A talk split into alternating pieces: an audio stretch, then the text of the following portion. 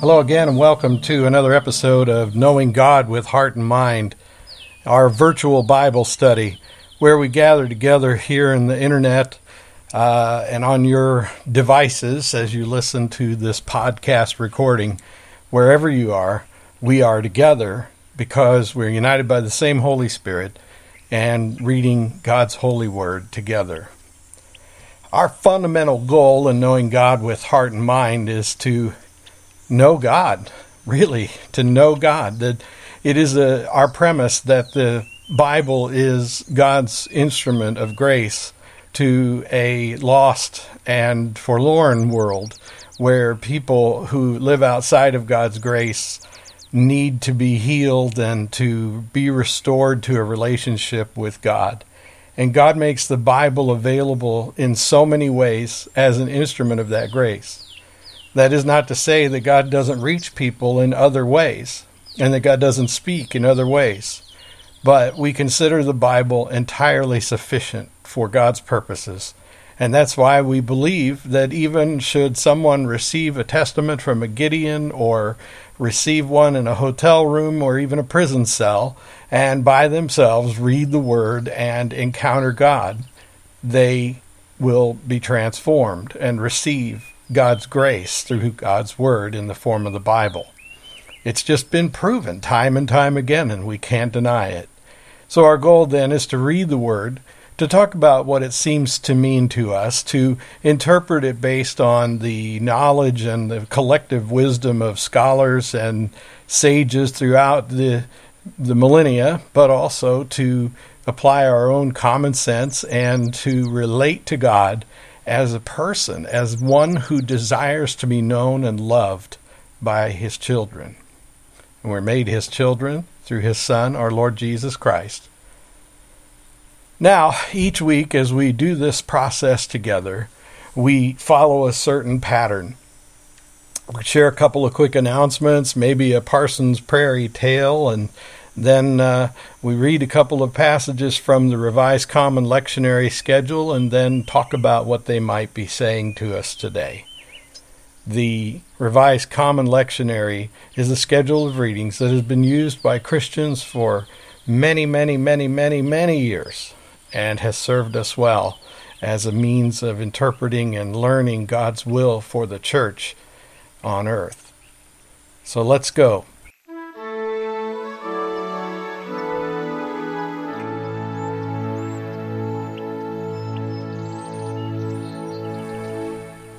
As we say, the announcements come first. So let's talk for a minute about some business.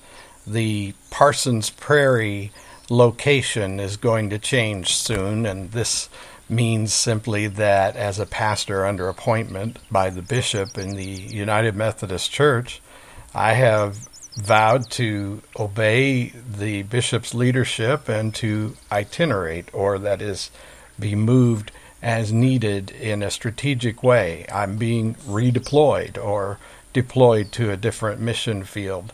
And in that regard, we'll be leaving Parsons Prairie and our friends here at Corinth Church, but we will continue the work that God has put upon our lives as my family and I take up a new residence in another part of our home state here in Indiana. So the Parsons Prairie tales, I guess, will have to wind down and I haven't really figured out what we're going to talk about when we get to uh, uh, our new home because I haven't learned it yet. But I can imagine that there are things going on in my backyard and in my neighborhood and around my community that are interesting and worthy of a tale or two. And they'll probably even end up with nicknames and uh, and uh, fanciful locations like Parsons Prairie. Don't go looking up Parsons Prairie on the state map. It hasn't been officially named yet, but I know where it is. And if you close your eyes and picture it with me, you do too.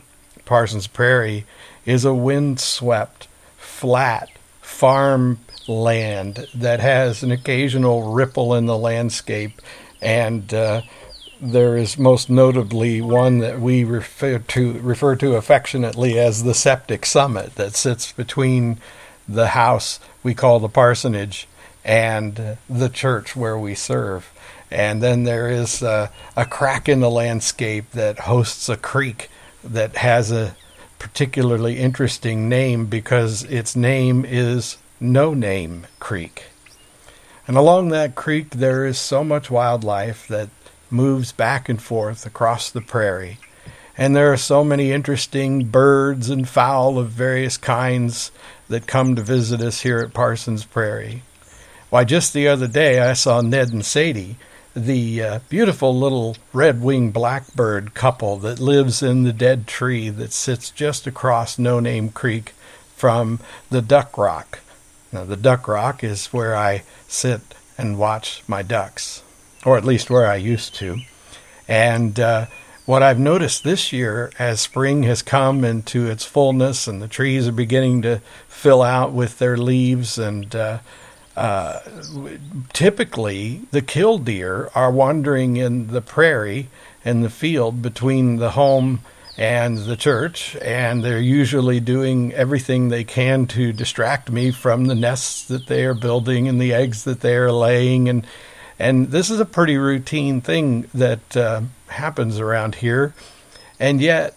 I noticed an interesting turn of events last uh, about two weeks ago. I was walking the Ruthie Road, that's named for my daughter Ruthie, who is uh, wheelchair bound, and uh, she got a road built for her by some of the fine folks at Corinth Church.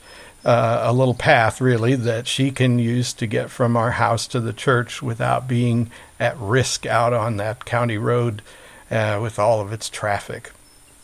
And as we're walking the Ruthie Road, I noticed that day that uh, there were red winged blackbirds all over, uh, probably a dozen or so and uh, which delighted me because I was just thrilled back when we had the two Ned and Sadie. I called them, but uh, apparently they've been prolific and they've also invited their friends to come. And so now when I look at that dead tree across from the Duck Rock, I see actually a few families of these red-winged blackbirds. Now, if you know anything about birds, you know that that's a welcome sight because they're not uh, they're not a consistent uh, visitor in a lot of cases, and so you're really lucky when you've got some of those around, and they're really very pleasant neighbors. Uh, they're uh, very they sing beautifully, and they seem to greet me whenever I come out and visit with them. They seem unintimidated by me. I can sit on the duck rock and chat with them, and they just sit up there and chatter back at me. And uh, but they've been uh, out in the field there, where I usually see the killdeer, I will see the red winged blackbirds uh, hopping around looking for worms and grubs and things, and I'm not seeing the killdeer. And this leads me to believe that perhaps the red winged blackbirds have uh, dislocated the killdeer. I just, I'm not sure, but this is my observation so far. Um, we certainly here at Parsons Prairie have become accustomed to the migrations of various species, and uh, so anything is possible, and uh, we'll look for a better understanding. So there you are, a brief announcement and uh, Parsons Prairie Tale. Oh, and by the way, here on Parsons Prairie, we're celebrating a wedding. Our son and his wonderful fiance are getting married this Saturday, and uh, well, by the time you hear this, it'll be last Saturday. And uh, we're very excited about that. But it also means that this may be the only recording that goes out this week since I will be taking Sunday off to share in our joyous family uh, celebration. And uh, so uh, there won't be a uh, recording of the sermon for this coming Sunday. Anyway, there you have it. Now let's get on to the main reason for our getting together to study God's Word.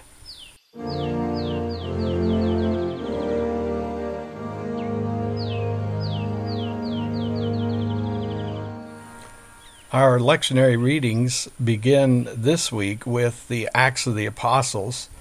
We'll read Acts chapter 2, verses 36 to 41, and then we're going to read from uh, Psalm 116.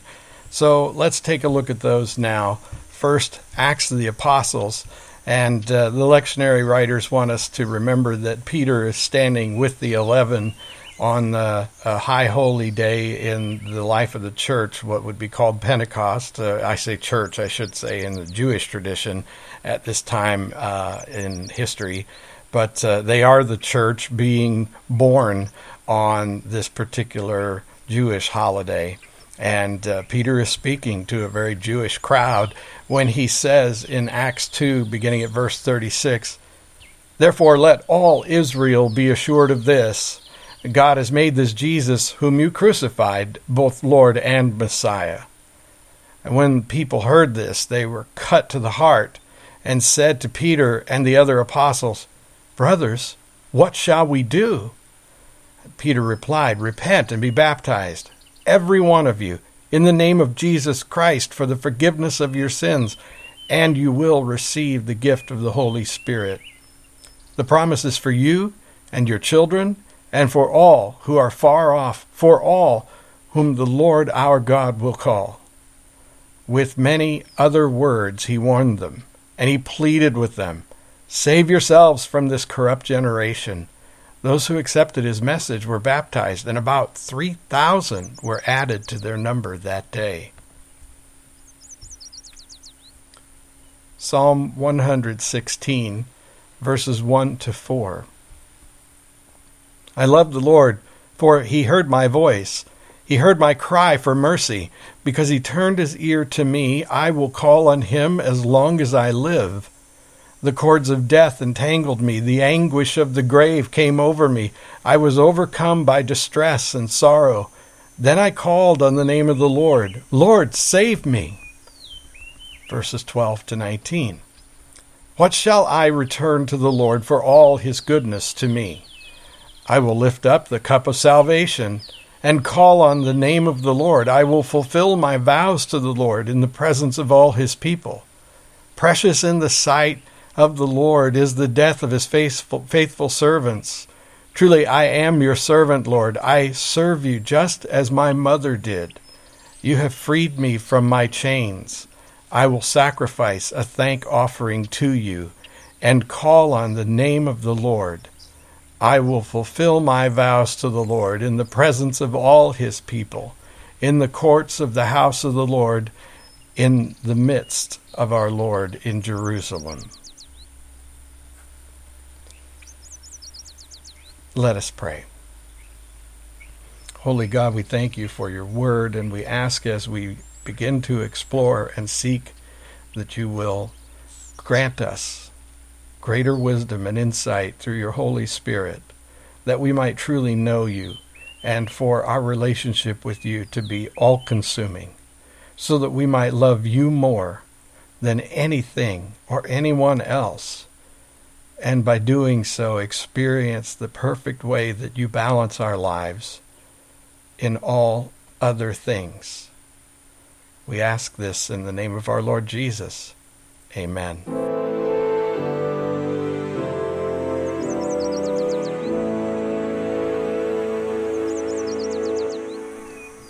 This reading from Psalms 116 stands out a little bit in my mind anyway because it is different in its rhythm and words from the other three readings that we're going to experience today. It doesn't seem to fit until we unpack it a little bit, and then it seems to make more sense. Uh, as I've told you before, I, I believe that God has worked through the lectionary and those who created it in a way that enlivens the church or the body of Christ when we use it. Uh, I don't worship the lectionary, and I don't have a problem with churches that don't use it. In fact, I have been a pastor for 20 years and only occasionally followed the lectionary. The beauty of the lectionary is, is that it's there as a resource for those who need a break uh, from trying to imagine their own way through the scripture, uh, or who would prefer not to just pick it up and read it from beginning to end.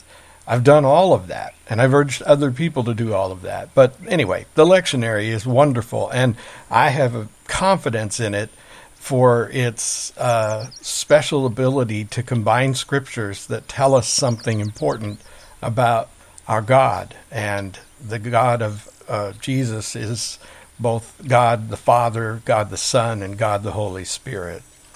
So, what is the psalmist trying to tell us in Psalm 116? Well, certainly the Psalms are one of the best places for you to get to know God with heart and mind. You want to know something about the nature of God? Well, read the Psalms. Psalm 116 says, I love the Lord because he heard my voice and my supplications. That is to say, he heard my uh, cries for help. He heard me in my time of need when I begged for mercy. He listened so intently as I laid out my case before him. Death stared me in the face.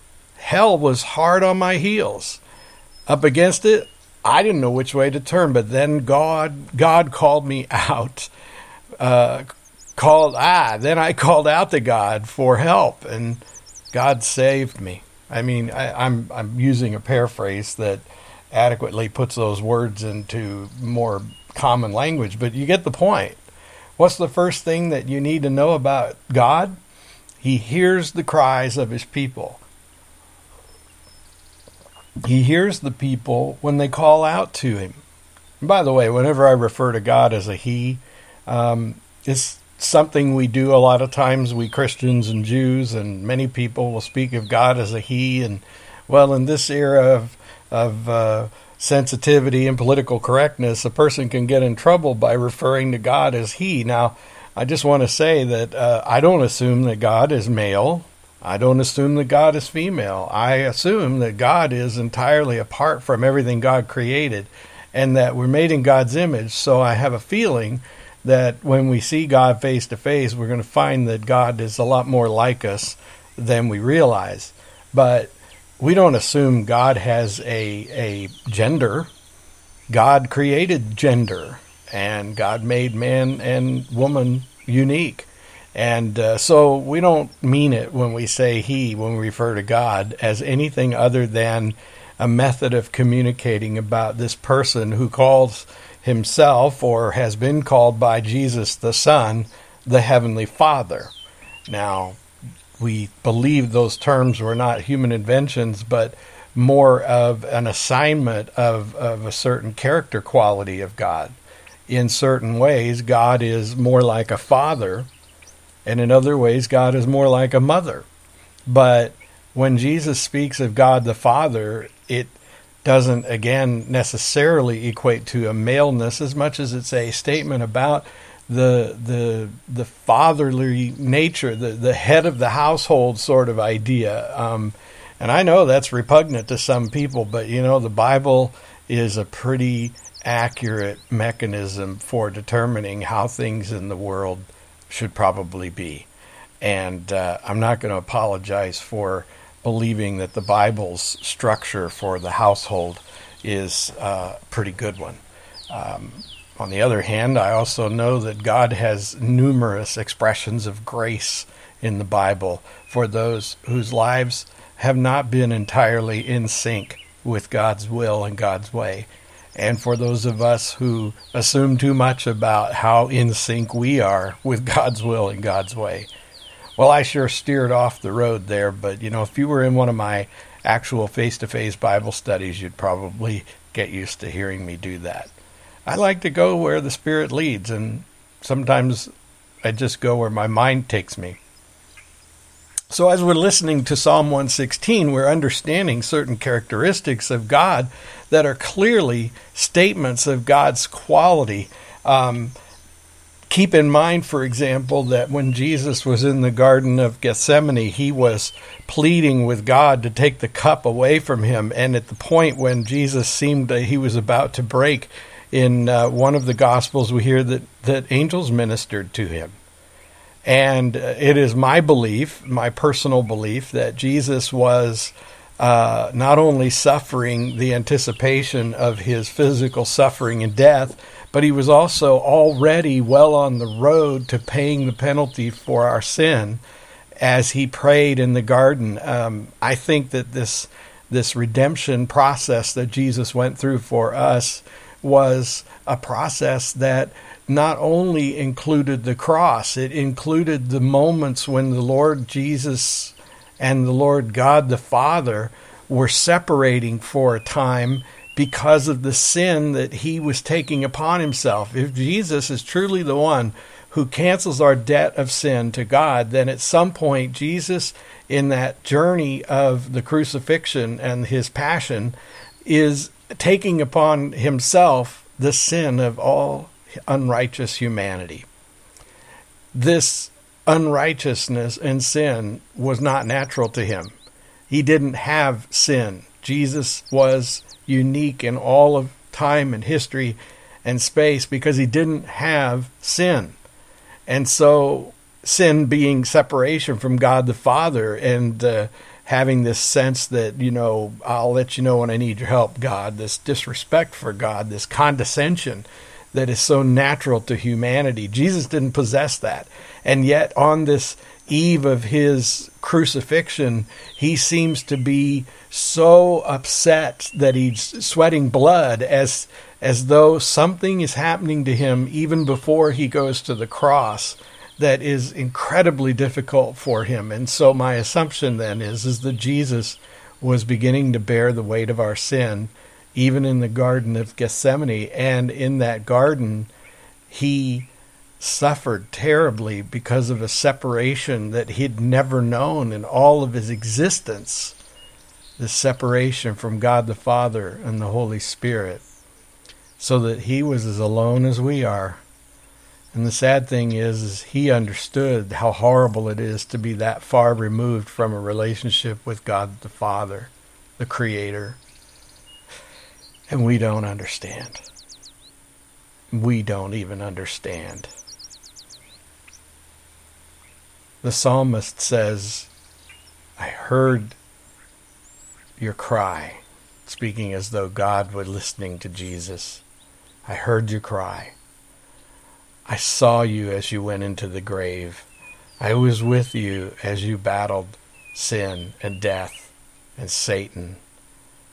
And I answered your prayer and raised you from the grave and set you free the psalmist is telling us the story of God's redemption and the story of how God heard the prayers of the most precious Son.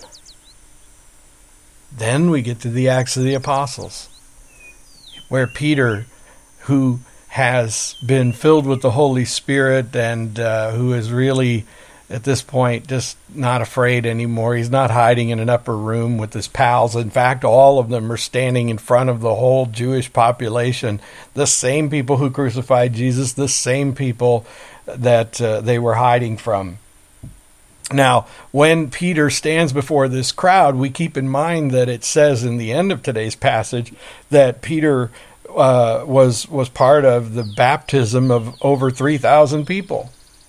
Now, I don't know how big this crowd was, and uh, I honestly don't know that it was exclusively 3,000 people and they all got saved. So possibly there were 5,000 people there. We just don't know, but it was a big crowd. So when he looks out at the crowd and he says, This Jesus whom you crucified, I wonder who he's talking to. Now, my first thought when I was studying the passage uh, a week or so ago was that maybe he was saying it in a sort of general term, you know, because you did nothing, you were just as guilty as those who did something. And that seemed to make sense, you know, because certainly there were people in that crowd who had been there at the big rally outside of uh, the Praetorium where uh, Pontius Pilate is trying to get them to cut Jesus a break, and they yelled, "Crucify, crucify, and give us Barabbas!" and and so you know, I thought, well, okay, so you know, he's talking to the same bunch of people. This is all happening in a relatively short span of time, and and uh, that seemed reasonable to me. But the more I thought about it, especially in light of what he says just a few verses later when Peter tells them, Now repent and be baptized in the name of Jesus Christ. Then I started thinking, okay, so what if he says this Jesus whom you crucified and he's talking to me?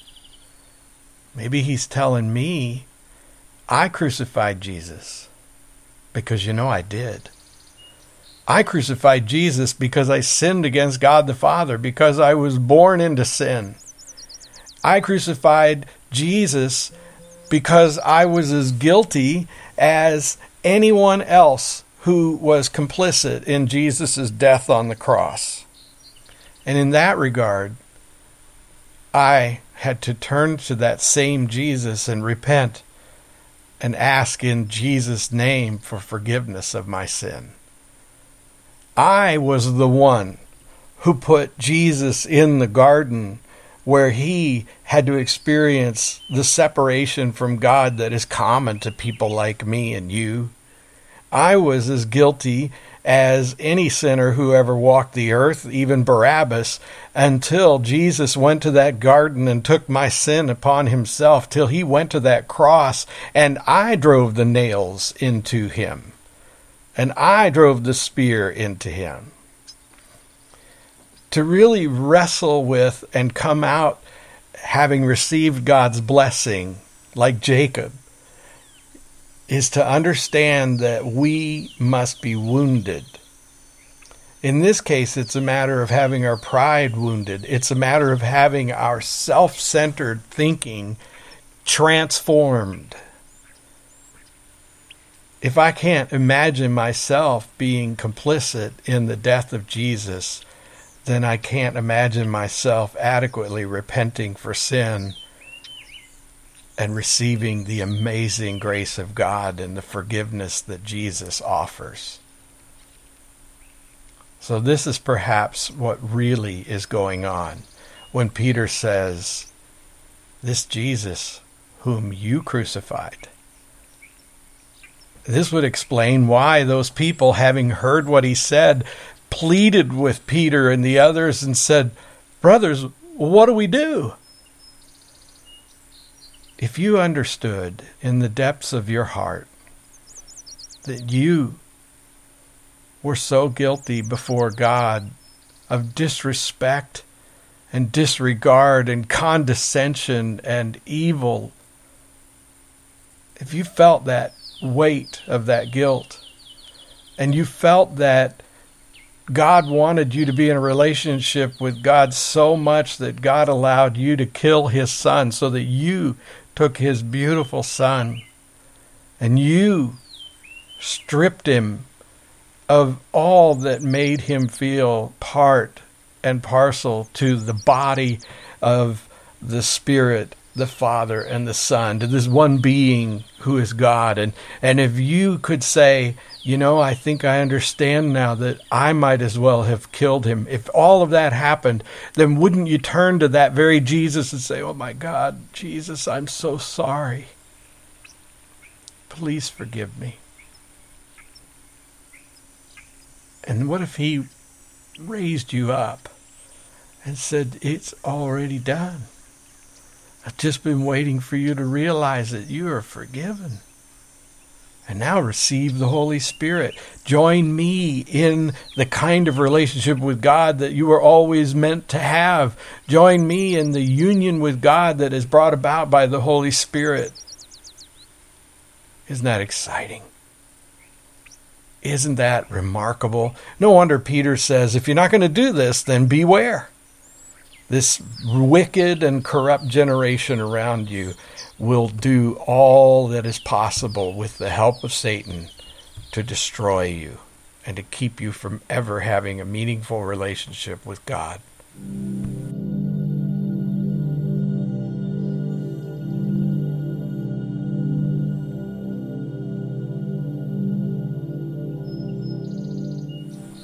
Our final two readings come from uh, First Peter, the first letter of Peter, and from the Gospel of Luke. So let's start with First Peter, chapter one, verses seventeen to twenty-three. This same Peter who was talking to us in the Acts of the Apostles on that day just a few weeks after the resurrection of Jesus is now an older man, and uh, perhaps he's gotten a little wiser. In fact, I know he has, and uh, now he speaks again in uh, in a profound way, which seems to be his new style after the Pentecost and uh, after Jesus reinstated him. So here we go. First Peter chapter 1 verses 17 to 23. Since you call on a Father who judges each person's work impartially, live out your time as foreigners here in reverent fear. For you know that it was not with perishable things, such as silver or gold, that you were redeemed from the empty way of life handed down to you from your ancestors, but with the precious blood of Christ, a lamb without blemish or defect. He was chosen before the creation of the world, but was revealed in these last times for your sake. Through him you believe in God, who raised him from the dead and glorified him, and so your faith and hope are in God now that you have purified yourselves by obeying the truth, so that you have sincere love for each other, love one another deeply from the heart, for you have been born again, not of perishable seed, but of imperishable, through the living and enduring Word of God. Now, one of my favorite stories in the Bible. I love them all, but there are a few that are just my very favorites. Luke chapter 24, verses 13 to 35, the Emmaus Road experience. Now, that same day, two of them were going to a village called Emmaus, about seven miles from Jerusalem. They were talking with each other about everything that had happened. As they talked and discussed these things with each other, Jesus himself came up and walked along with them but they were kept from recognizing him. He asked them, What are you discussing together as you walk along? They stood still, their faces downcast. One of them, named Cleopas, asked him, Are you the only one visiting Jerusalem who does not know the things that have happened there in these days? What things? Jesus asked. About Jesus of Nazareth, they replied. He was a prophet, powerful in word and deed before God and all the people. The chief priests and our rulers handed him over to be sentenced to death, and they crucified him. But we had hoped that he was the one who was going to redeem Israel. And what is more, it is the third day since all this took place. In addition, some of our women amazed us. They went to the tomb early this morning, but didn't find his body they came and told us that they had seen a vision of angels who said he was alive. Then some of our companions went to the tomb and found it just as the women had said, but they did not see Jesus. He said to them, How foolish you are, and how slow to believe all that the prophets have spoken. Did not the Messiah have to suffer these things and then enter his glory? And beginning with Moses and all the prophets, he explained to them what was said in all the scriptures concerning himself. As they approached the village to which they were going, Jesus continued on as if he were getting uh, going further. But they urged him strongly, "Stay with us, for it is nearly evening, and the day is almost over." So he went in to stay with them. And when he was at the table with them, he took bread, gave thanks, broke it, and began to give it to them. Then their eyes were opened, and they recognized him, and he disappeared from their sight. They asked each other, Were not our hearts burning within us while he talked with us on the road and opened the scriptures to us? They got up and returned at once to Jerusalem there they found the eleven and those with them assembled together and saying, It is true, the Lord has risen and has appeared to Simon. Then the two told what had happened on the way and how Jesus was recognized by them when he broke the bread. May God add blessing to the hearing of his word.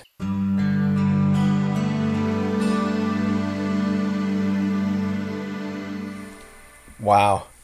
Those readings are just mind-boggling if you think about them a lot. I I can't I can't even grasp what it would be like to have been with those guys on the Emmaus Road.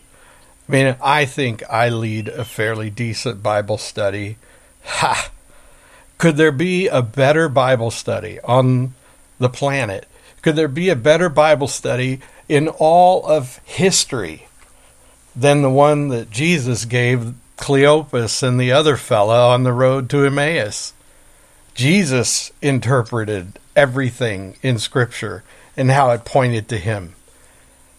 Now, I'm inclined to think that when we read the letters of the apostles and when we are led by the Spirit in our study of the Word, that somehow we're getting the the uh, uh, knowledge that Jesus imparted to those guys. But oh my gosh, what would it be like to actually sit or walk with Jesus and hear the Bible interpreted by the one who wrote it?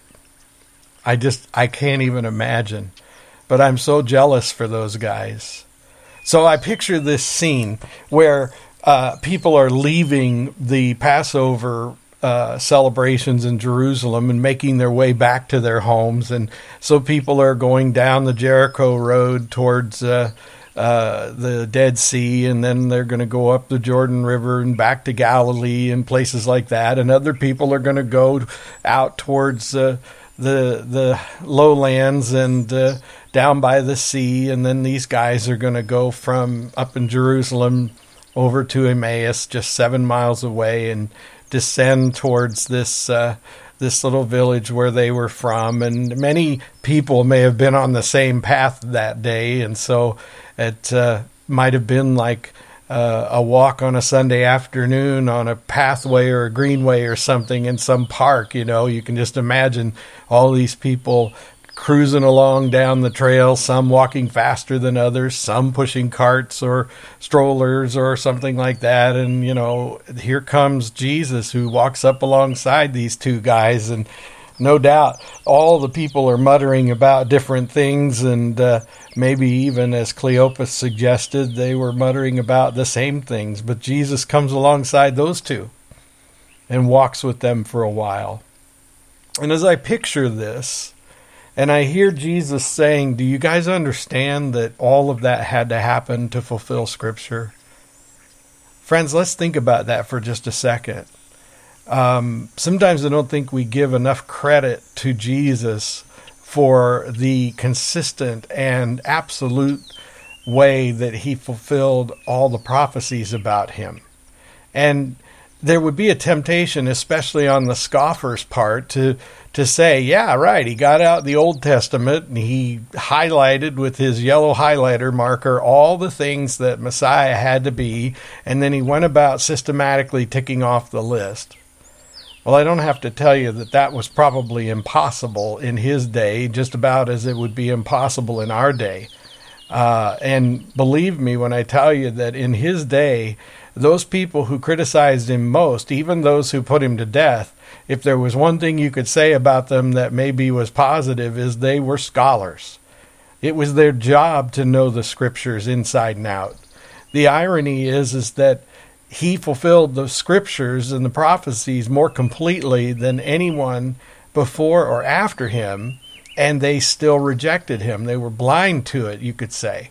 But that doesn't change the fact that he had accurately and adequately done exactly what was said about him, and in so many ways done even more than what was there. That is to say, Jesus was more than the sum of those parts we would call the prophecies. We know with hindsight that he did more things that were listed in the Old Testament than what the people of the Old Testament would have looked for. And what is that purpose? prophecy is not the same as uh, the predictions of psychics that end up in those magazines you see at the checkout counter at the grocery store. They they are people who make predictions and depend on at least a few of them to come true so that you can worry and fret over their other predictions. Prophecy is an entirely different animal. Prophecy is not meant to be seen as a prediction but as a uh, preordained fact to be checked. That is to say, that God, through the prophets, issues a significant number of of uh, of details that we should look for in order to know that the thing that we're experiencing is of God. And so, if God prophesies that certain things will happen, that uh, will mark the Messiah as the true one, then Jesus fulfilling those prophecies is the one. And in the same way, the false Messiah, the false teacher, can easily be identified because they don't fulfill the expectations. And the irony, I guess, is, is that the people who killed Jesus, who criticized Jesus, had in their minds a particular set of expectations that were in some ways fulfilled, uh, or, or I should say, some ways expressed by prophecy. And yet there were other ways in which their expectations didn't have anything to do with prophecy. They were just the expectations that everybody agreed would be the most desirable. And so they would disqualify someone as being a Messiah if they couldn't fulfill the prophecies that they wanted to see the Messiah fulfill. But they would also disqualify a Messiah, even the true Messiah, Jesus Christ, if he didn't fulfill their expectations as well as the prophecies. So they could see him as one who was fulfilling the prophecies, but he didn't fulfill their expectations. Did you hear Cleopas and the other guy say, We really thought he was the guy? They're downcast and disappointed because they backed a guy that they were sure was the guy, and then he got killed. And so at first they're just frustrated because they backed the guy who got killed, and so I guess he wasn't the one but they are deeply frustrated in a way that they can't even understand until Jesus explains it to them. When he says to them, You saw him fulfill as many things as you could see. Now let me explain to you all of the things he fulfilled, and then you'll understand why, even in his death, he has lived up to the prophecies. And furthermore, he has risen from the grave as the prophecies have indicated. I mean, you want to know for sure whether you're backing the right guy when you put all your faith in Jesus? Well, the Apostle Peter told us in the reading that we took from his letter today that we have been saved by the precious blood of Jesus, who was without blemish and defect. And he was chosen before the creation of the world to be revealed at this time. It's almost as though Peter is saying that sin was an inevitable outcome and that Jesus and God had, through the Son, already planned the redemption of humanity through Jesus. Now, some other time we can argue about why would God do such a thing, but I have uh, always settled on a fairly simple answer, which is if God's desire was to create beings that were entirely devoted to Him, then the significance of sin is that when we choose to love God and trust God's character completely, we really are the ideal children of God. And so God had to risk the threat of sin in order that we might turn to God. Look at Job and you'll understand what I'm saying. Uh, another time we'll study Job together, but keep in mind that Satan's fundamental gripe with Job was that he believed that Satan, that is, believed that Job only worshiped God because God gave him stuff for it. I mean, you know, is it really love and worship if they just do it so that you'll give something to them in return? Isn't it just quid pro quo, Jesus or God? And in the same way, you could say that about Jesus. Is is it really quid pro quo, Jesus? Did you just die on the cross so that we would give you something you want, and then you would give us something we want? Uh, a get out of jail free card, uh, that is to say, to get out of hell. You know, there's the problem too many of us have submitted to. We've accepted the gift that Jesus gives us, which gets us out of hell. And in that way, we're really no different from that thief on the cross who confesses Jesus is more than people have given him credit for. And for that, Jesus says, Then today you'll be with me in paradise. But there's so much more to it than that. There's so much more than just being afraid of death and then having a source of uh, confidence that we think will take away our fear of death. And friends, I'm going to tell you, as a pastor, I've been alongside a lot of deathbeds and in the rooms of a lot of suffering people whose assurance wasn't as great as they hoped it would be when they gave their eternity to Jesus. There's more to this than confessing that you're a sinner and that Christ is your salvation. This is about a new life and a new birth. This is about becoming holy children of God who live in the Holy Spirit toward a sanctification or a set apartness that makes you conform to the image of Christ, which is to say, conform to the image of the children of God you know that old saying about how pets will start to look like their masters and their masters will start looking like their pets? Or better yet, an old married couple is said to kind of look a little bit alike because they've been together so long. You know, those are fun sayings, but the truth behind them is is that when when two individuals are bonded together for a lifetime, they begin to take on certain similarities in their personalities and they begin to seem a lot like each other over time. And this is really the nature of the new birth of the Holy Spirit. It's the nature of sanctification. When we accept Christ's salvation, but more than that, when we are born again in the Holy Spirit, we begin the process of confirmation to the image of Christ, or to be more explicit, to the children of God, so that not only are we looking like our brother or our equal Jesus in the Spirit, that is, we've been made equal, but we're looking like we're children of God. How much do you look like God? How much do I look like God? If you know me, you can answer that. And are we on this journey that shows our deep love and gratitude by the constant effort to transform our nature?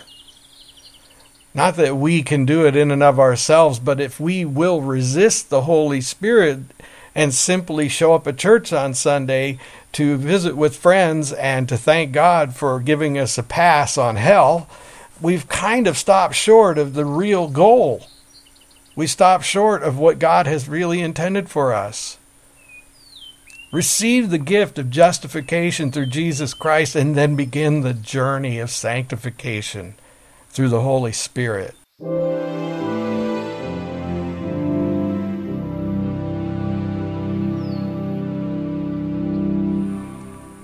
Well, I hope you've been blessed today. I guess uh, preachers got to preach, you know.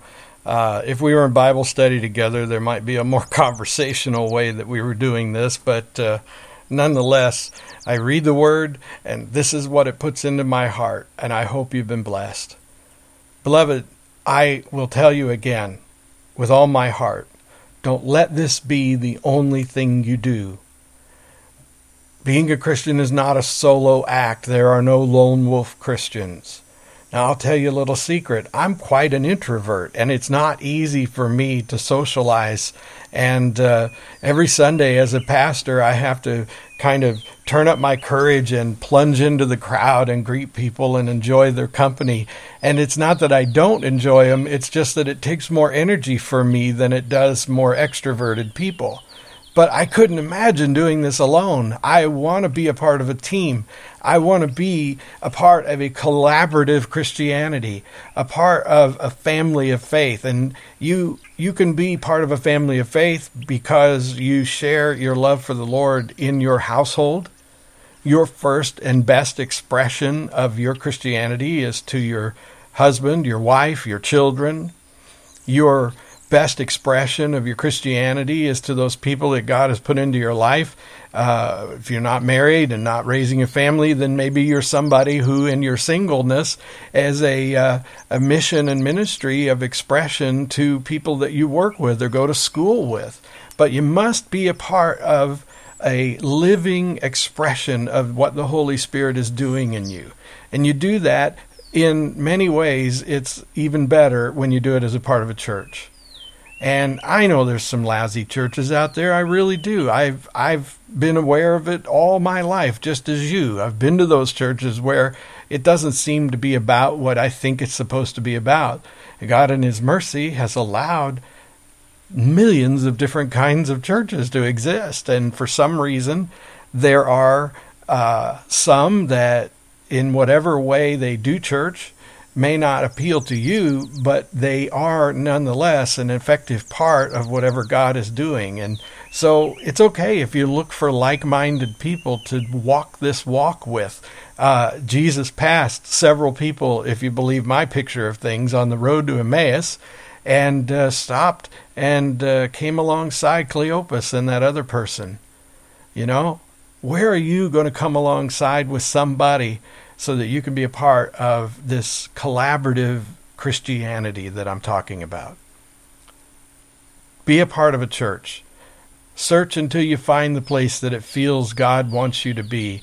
Join with other believers. Be in a live, in person, face to face Bible study.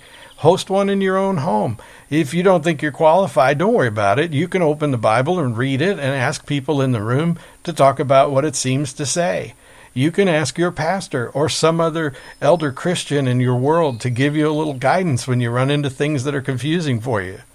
But uh, be a part of something. Join a local church. If you like what you're getting here and you feel blessed by it, I hope you will support it by supporting the local churches around you. You can support the Corinth United Methodist Church. You can find them on corinthumc.com.